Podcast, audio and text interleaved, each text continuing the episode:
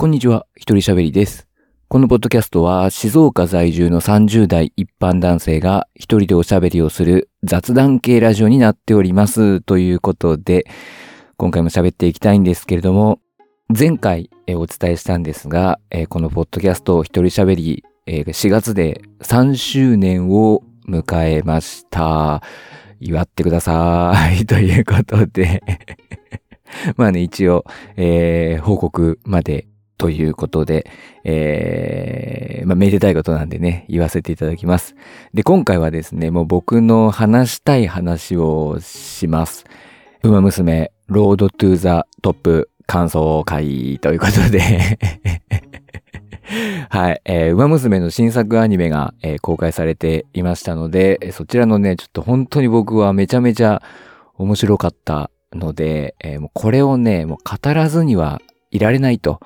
もうとにかく語りたいということなんですけど、まあ、なかなかね、周りに話す人がいなくて、もう僕はこの語りたい欲を、この数日間ずっとこう溜め込んで生きてきたんですよね。なので、まあ僕が話したい話をする場としては、このポッドキャストしかないので、もうね、興味ある人ない人いると思うんですけれども、まあ、聞く聞かないは えー聞いてくださる方々の自由なので、まあ、あの、興味のある方は聞いていただきたいですし、まあ、全然わかんないよっていう人でもね、あなんか楽しそうに喋ってんなっていうことだけ 思ってもらえたら嬉しいなということで、まあ、話していきたいと思います。で、今回の馬娘のアニメは、YouTube でのね、公開、まあ、YouTube での公開がメインということで、もうほぼほぼ全ての人が無料で見ることができるっていう、まあ、環境なんですよね。で、なおかつ、まあ、アニメーションの制作会社が、これまでの馬娘のアニメとは違って、まあ、サイゲームスピクチャーズっていう、よくわかんないんですけど、サイゲームスの多分子会社ですよね。の、まあ、アニメ会社なんで、まあ、あの、馬娘っていうのはサイゲームズっていうところが出してるので、まあ、本家本元が作るアニメという認識で、まあ、いいと思います。めちゃくちゃクオリティが高かったですね。で、全4話なんですよね。えー約1話が24分ぐらい。まあ、オープニングエンディングを省いたら、まあ23分ぐらいだと思うんですけど、1本23分で全4話。ということで、まあ大体だから、えー1時間半ちょっとぐらいですよね。なんで、まあ僕が見て思ったのはすごい映像も綺麗だったし、で、全4話で1時間半ちょいでしょ？もう映画ですね。うん。映画を、まあ本来であれば、劇場で上映して、まあお客さんからお金を取って見てもらうっていうのを、もう YouTube でやるから、無料でいいよっていう、うん、ことだと思うんですよね。えー、すごく太っ腹だなという風な作品でございます。なのでもう、馬娘に興味ある人はもう必修科目ですね。はい。確実に見てくださいっていうような作品だと思います。なんですけど、意外とやっていることを知らなかったとか、えーあまり期待していなかったとか、なんかそういうコメントをちらちら見たんですよね。まあ確かに、うん宣伝不足な部分はあったのかなっって気はするんですよね。その、馬娘に対してアンテナ高く張ってる人は当然知ってたと思うんですけど、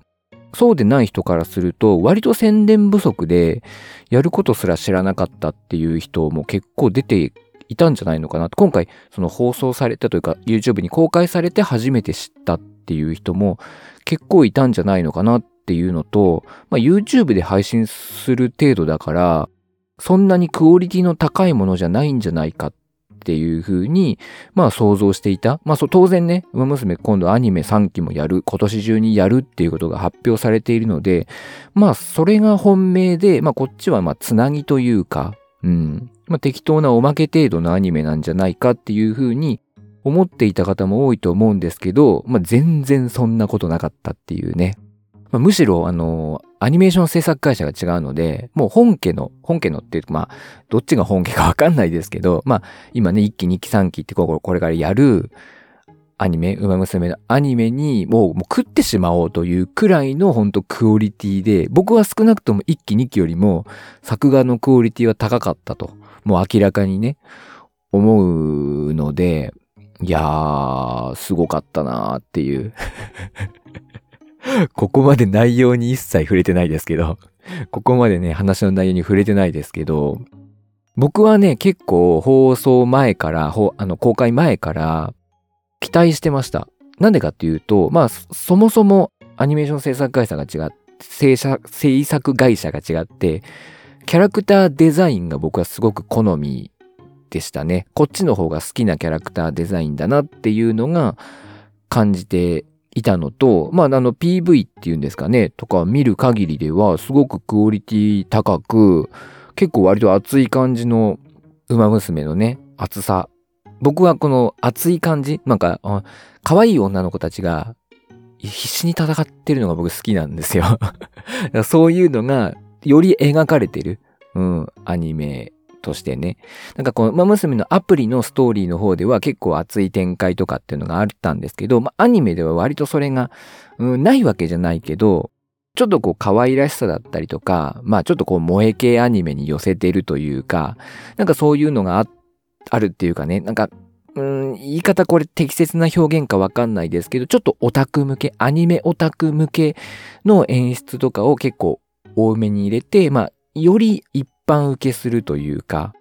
うん、なんか、やっぱり馬娘を美少女ものとして見ている人もやっぱり多いので、まあそっちにもちゃんとアプローチしてる、うん、見せ方なのかなっていうふうに思ったんですけど、まあ、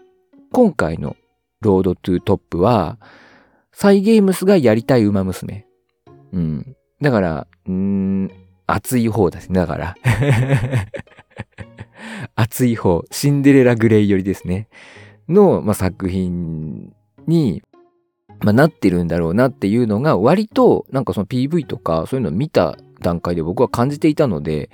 かなり僕は期待をしていたんですよねだからなんか割あんま期待しなかったっていうのを見たときに、人たち結構多いのを見たときに、あ、そうなんだと思って、そんなみんな認識だったんだっていう感じでした。はい。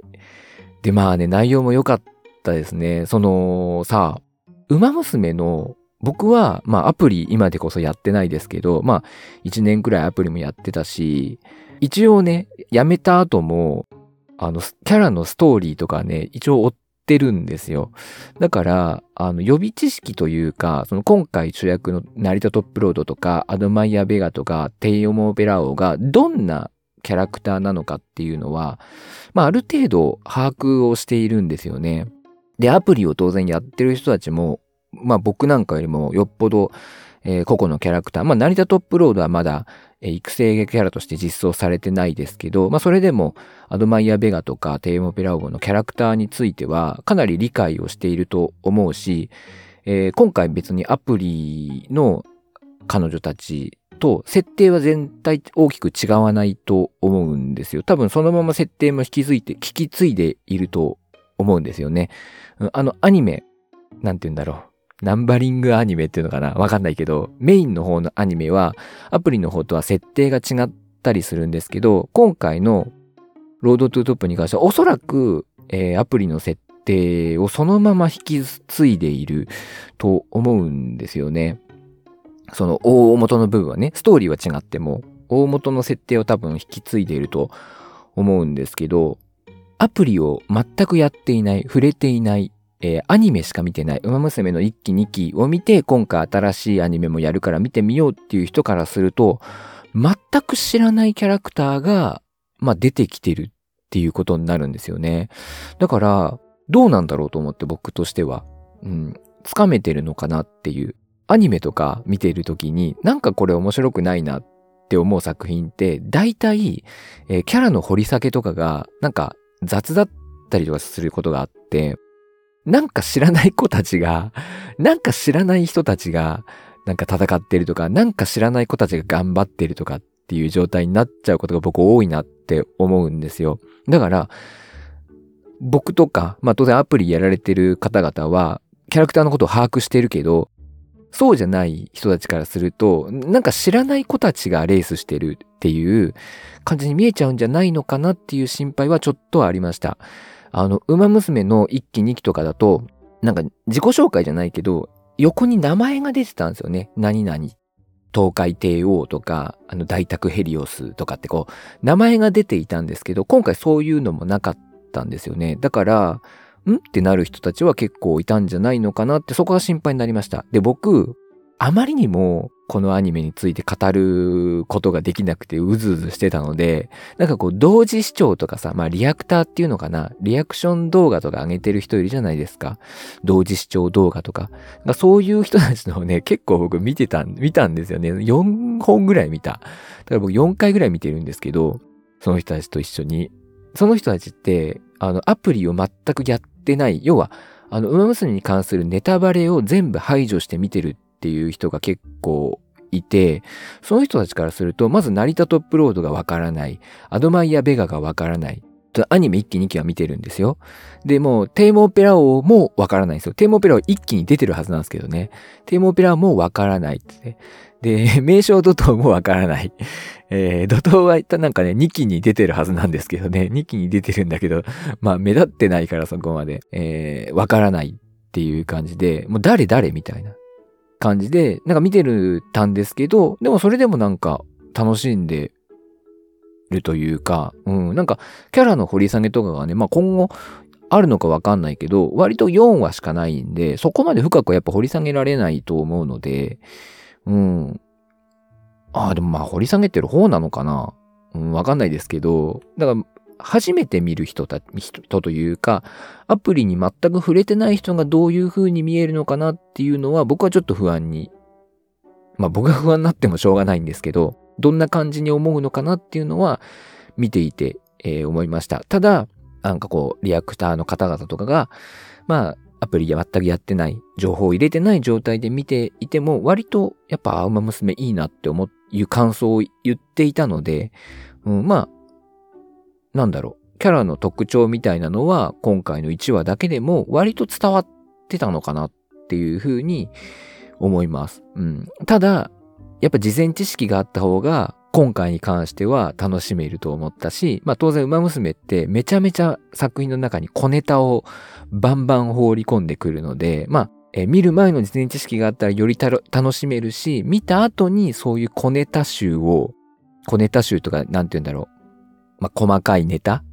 うん、みたいなのを見て、より楽しめるっていうね。そういう魅力があるなっていうふうに思いました。ここまで内容全く触れてない 14分喋って、内容全く触れてないんですけど、まあ、ちょっと内容も触れますけど、まずさ、まあそもそもだからレースの躍動感がすごかったですよね。今までの、なんだろう、1期、2期は割と CG が、なんだろう、まあ時代が違うので、時代というか時期が違うので何とも言えないですけど、やっぱ CG の、になっちゃうと CG 感がなんかすごかったんですけど、なんかそれがやっぱ、うーん、薄れてるというか、まあ手書きと混ぜながらみたいな感じだと思うんですけど、まあ当然ね、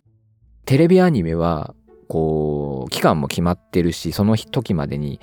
えー、納品というかね、しなきゃいけないっていうのもあるし、逆に YouTube で自分のタイミングで上げれるっていうのとは、条件も違いますし、全12話なのと全4話ではまた全然条件が違うと思うので、クオリティの差っていうのはあまり言いたくないんですけど、まあそれにしたって、えー、レースの動きっていうのがすごくより一層綺麗になってるなっていうのは、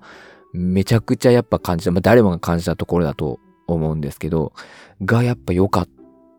たですよね。うん、で、オープニングね。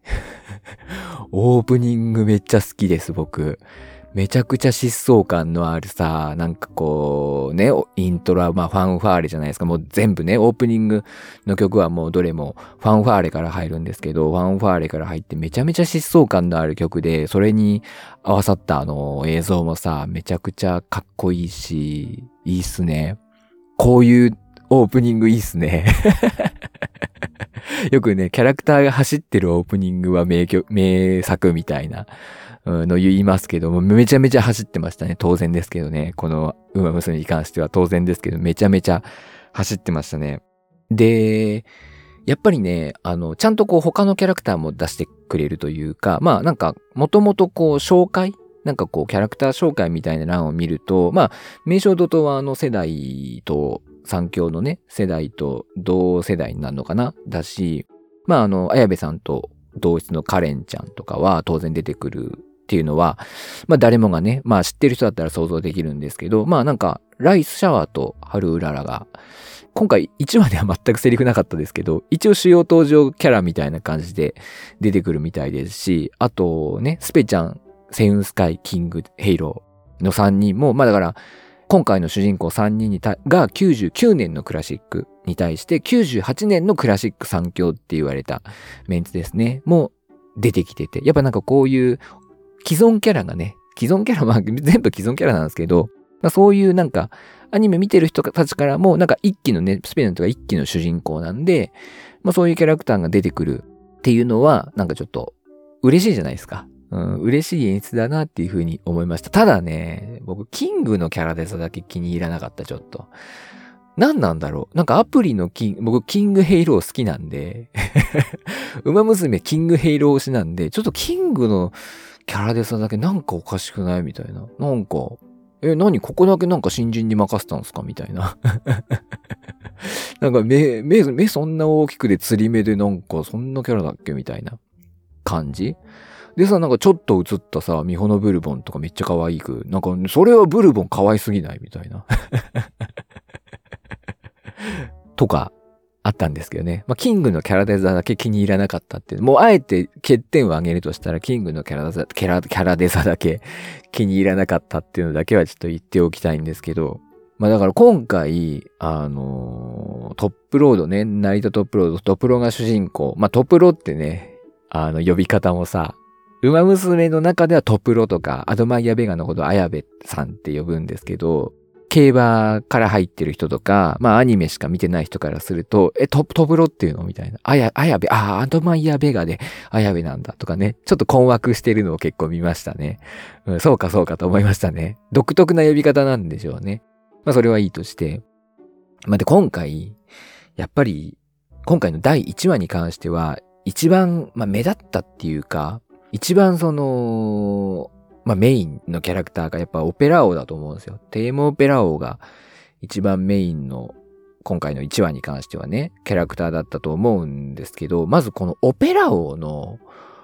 まあ、表裏というか、まあ、オンオフというか、まあ、要は一人の時の姿っていうのを描いてるんですよね。で、これ僕ね、オペラ王のストーリーに関してはあんま詳しく知らなくて、ただ、まあ、オペラ王っていつもなんか、はぁはぁはぁみたいなね、感じのキャラクターですけど、ちゃんと裏があるというか、普段はやっぱ自分の理想的な姿を演じている。まあ、まさに演じてるんですよね。演じてて、やっぱ裏ではちょっと辛い顔をしたり、苦しい顔をしたりしてるんだなっていうのが、ちゃんと今回初めて、ほぼほぼ初めて、しっかりと描写されるっていうね。なんせ、オペラ王の、アニメのオペラ王の顔がしっかり映ったシーンっていうのは、多分疲労とかプレッシャーなんでしょうね。で、なんか夜中に目が覚め、覚めちゃって、すごいしんどそうな顔してるんですよ。うわみたいな。もう多分、結構ね、これも言われてましたけど、オペラ王があんな弱ってる表情を見せるのって多分、初めてなんですよ。ウマ娘でね、初めてなんですよ。好きになっちゃうよね。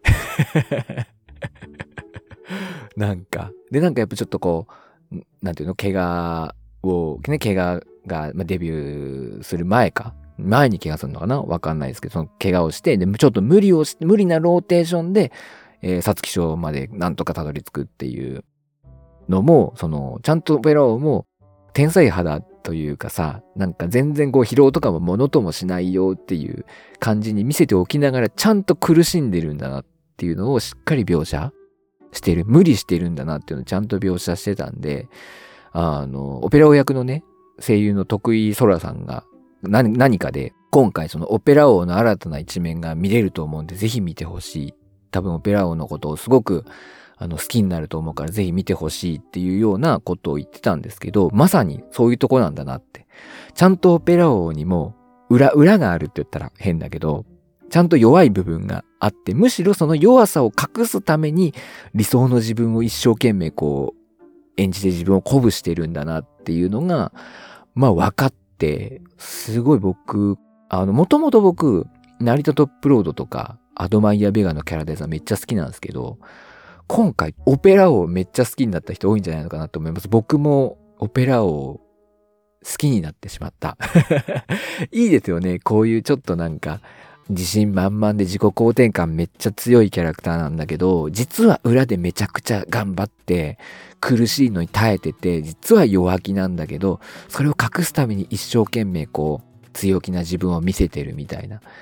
うん、キャラクターってちょっといいですよね。実は馬娘にもそういうキャラクター他にもいて、エルコンドルパサーとかね、あのマスクをつけてるのは弱い自分を隠すため、弱気な自分を隠すために、あの喋り方とかね、ないないでーすっていうの喋り方も弱い自分を隠すためにやってるっていう設定だと思った確か。だから、あの、心の中の声というか、内なる声ではないないでーすみたいなの言わないんですよね。そう。で、あの、あの子マスク取るとなんかすごい、ヒャー、ヒャーみたいになるっていう感じなんですよ。確か設定が。そう、だかそういうキャラクターいいですね。ちょっと弱い自分を隠すように強い自分を演じているみたいな。理想の姿を演じてるみたいなのがね、これが分かっちゃうとなんか、オペラ王の人気が、なんかオペラ王ってあんま正直人気ないキャラというか、ネタキャラみたいになってるんで、もう公式でね。うん、でも今回、だいぶオペラ王にハマるというか、オペラ王推しになる人が多いんじゃないのかなっていう風に感じましたね。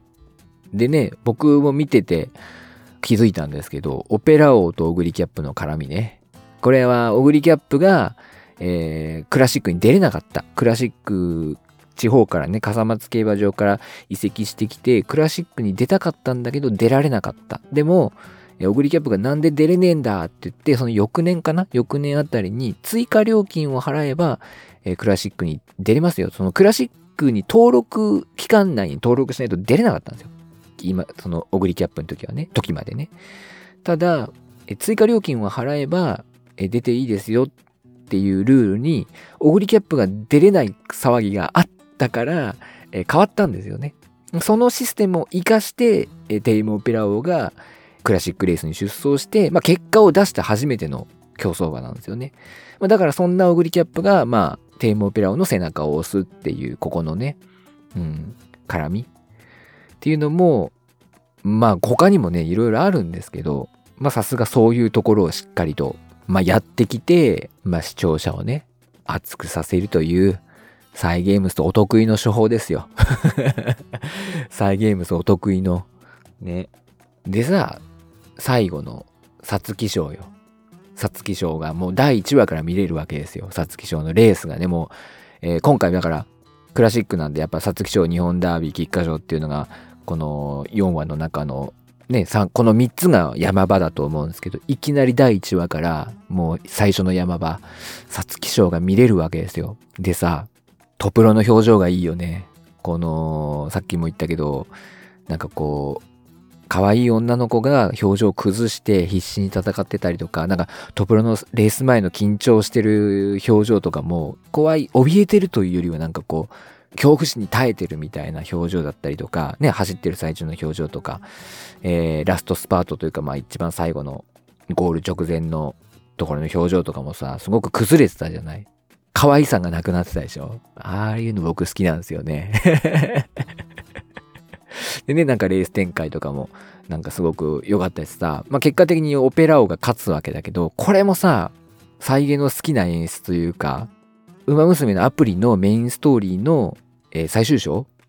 スペシャルウィークが主人公の最終章でも何回か使われたような手法なんだけど、要は最後に勝つキャラクターをね、途中まで全然出さないで、で、主要キャラが、いけるこのままいけるみたいになったところで、ガラッとこうね、今回のえ成田トップロードとテーマオペラのところでは、トップロードのこう、汗が落ちるような演出、汗がこう水面に落ちるような、ポチャンって落ちた瞬間に、トップロードの紫色からオペラ王のオレンジに変わるんですよね。で、オペラ王が外からデデデンつってこの BGM の変化とともに上がってくるっていう、あの演出ね、好き。アプリでもあったんですよ。あの、宝塚記念ね、スペシャルウィークがこう、ガーっていって、あーってスタンドがうおーってなって、スペシャルウィーク勝つのかーと思ったところで、デデンってこう、グラスワンダーが仕掛けてくるっていうね、演出があったりとか、まあ、声優スカイがこのままいける、なんかこの、勝つんだってってね、証明するんだみたいになった瞬間に、もうすぐ後ろにスペシャルが来ているみたいなのとか、あったんですよね。なんかその、得意の演出だなと思った。見てて。あ、これ、再現の得意演出だなって思いながら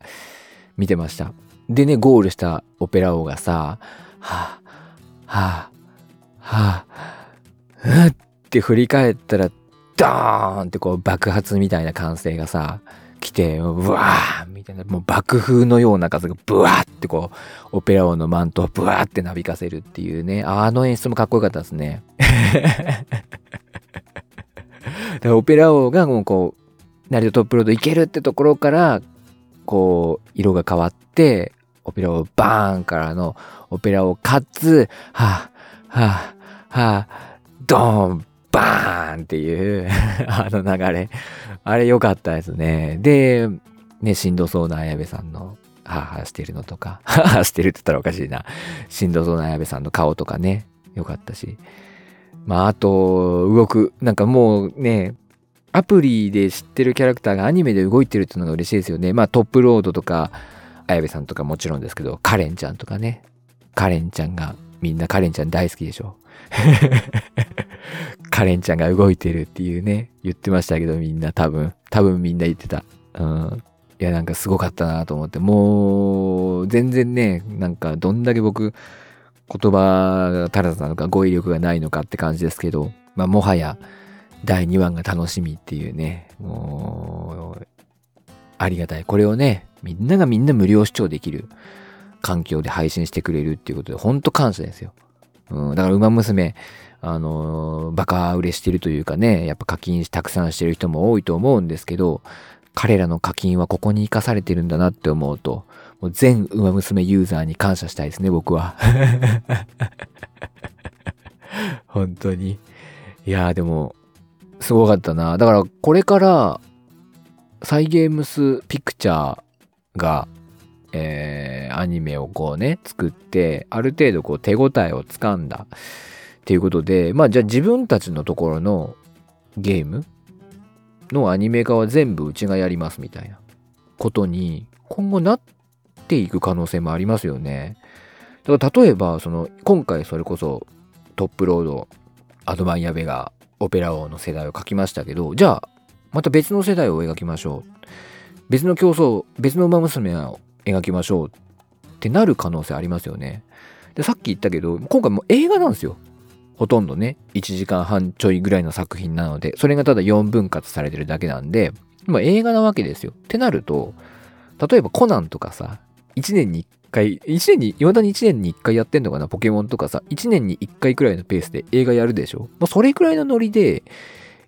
作ってくるんじゃないかなっていうのをちょっと期待してます。うん。やりたいと思うんですよ。やっぱり。やりたいと思うって言ってやれるものではないかもしれないけど、やりたいと思うんですよね。なので、ほんと1年に1本ぐらいの頻度で、ウマ娘のアニメを作ってくるんじゃないかなって。今回ぐらいのね、1時間半、2時間くらいの作品を作ってきて、まあ YouTube で公開みたいな形を取ってくるんじゃないかなっていうのをちょっと僕は期待してる。うん。ありがたいですね。うん。だから、多分だけど、本元の方、本元というか本家の方というか、アニメの本家の方、1期2期3期は、多分今回でおしまいなんじゃないのかなっていう。もう、だってサイゲームスが自分のところで作れる力があるなら、自分たちで作るでしょ、もう。自分たちのコンテンツなんだから。っていうことで、今後、1年おきぐらいに、ウマ娘の、もうほぼほぼ映画が公開されていくんじゃないのかなっていうことを僕は期待して、これからの人生生きていきたいなっていうふうに思ってます。いや、まあ、それでもまあ、とにかく2話が楽しみですね。うん。そんな未来のね、予想の話は置いといて、もう2話が楽しみですね。うん。またなんか、他の馬とかも出てくる、馬娘とかも出てくるのかなそのオペラ王がそのね、ベッドでからから起き上がって辛そうな表情してるシーンの時に僕思ったんですけど、確かね、オペラ王の同室がビワハヤヒデなんですよ。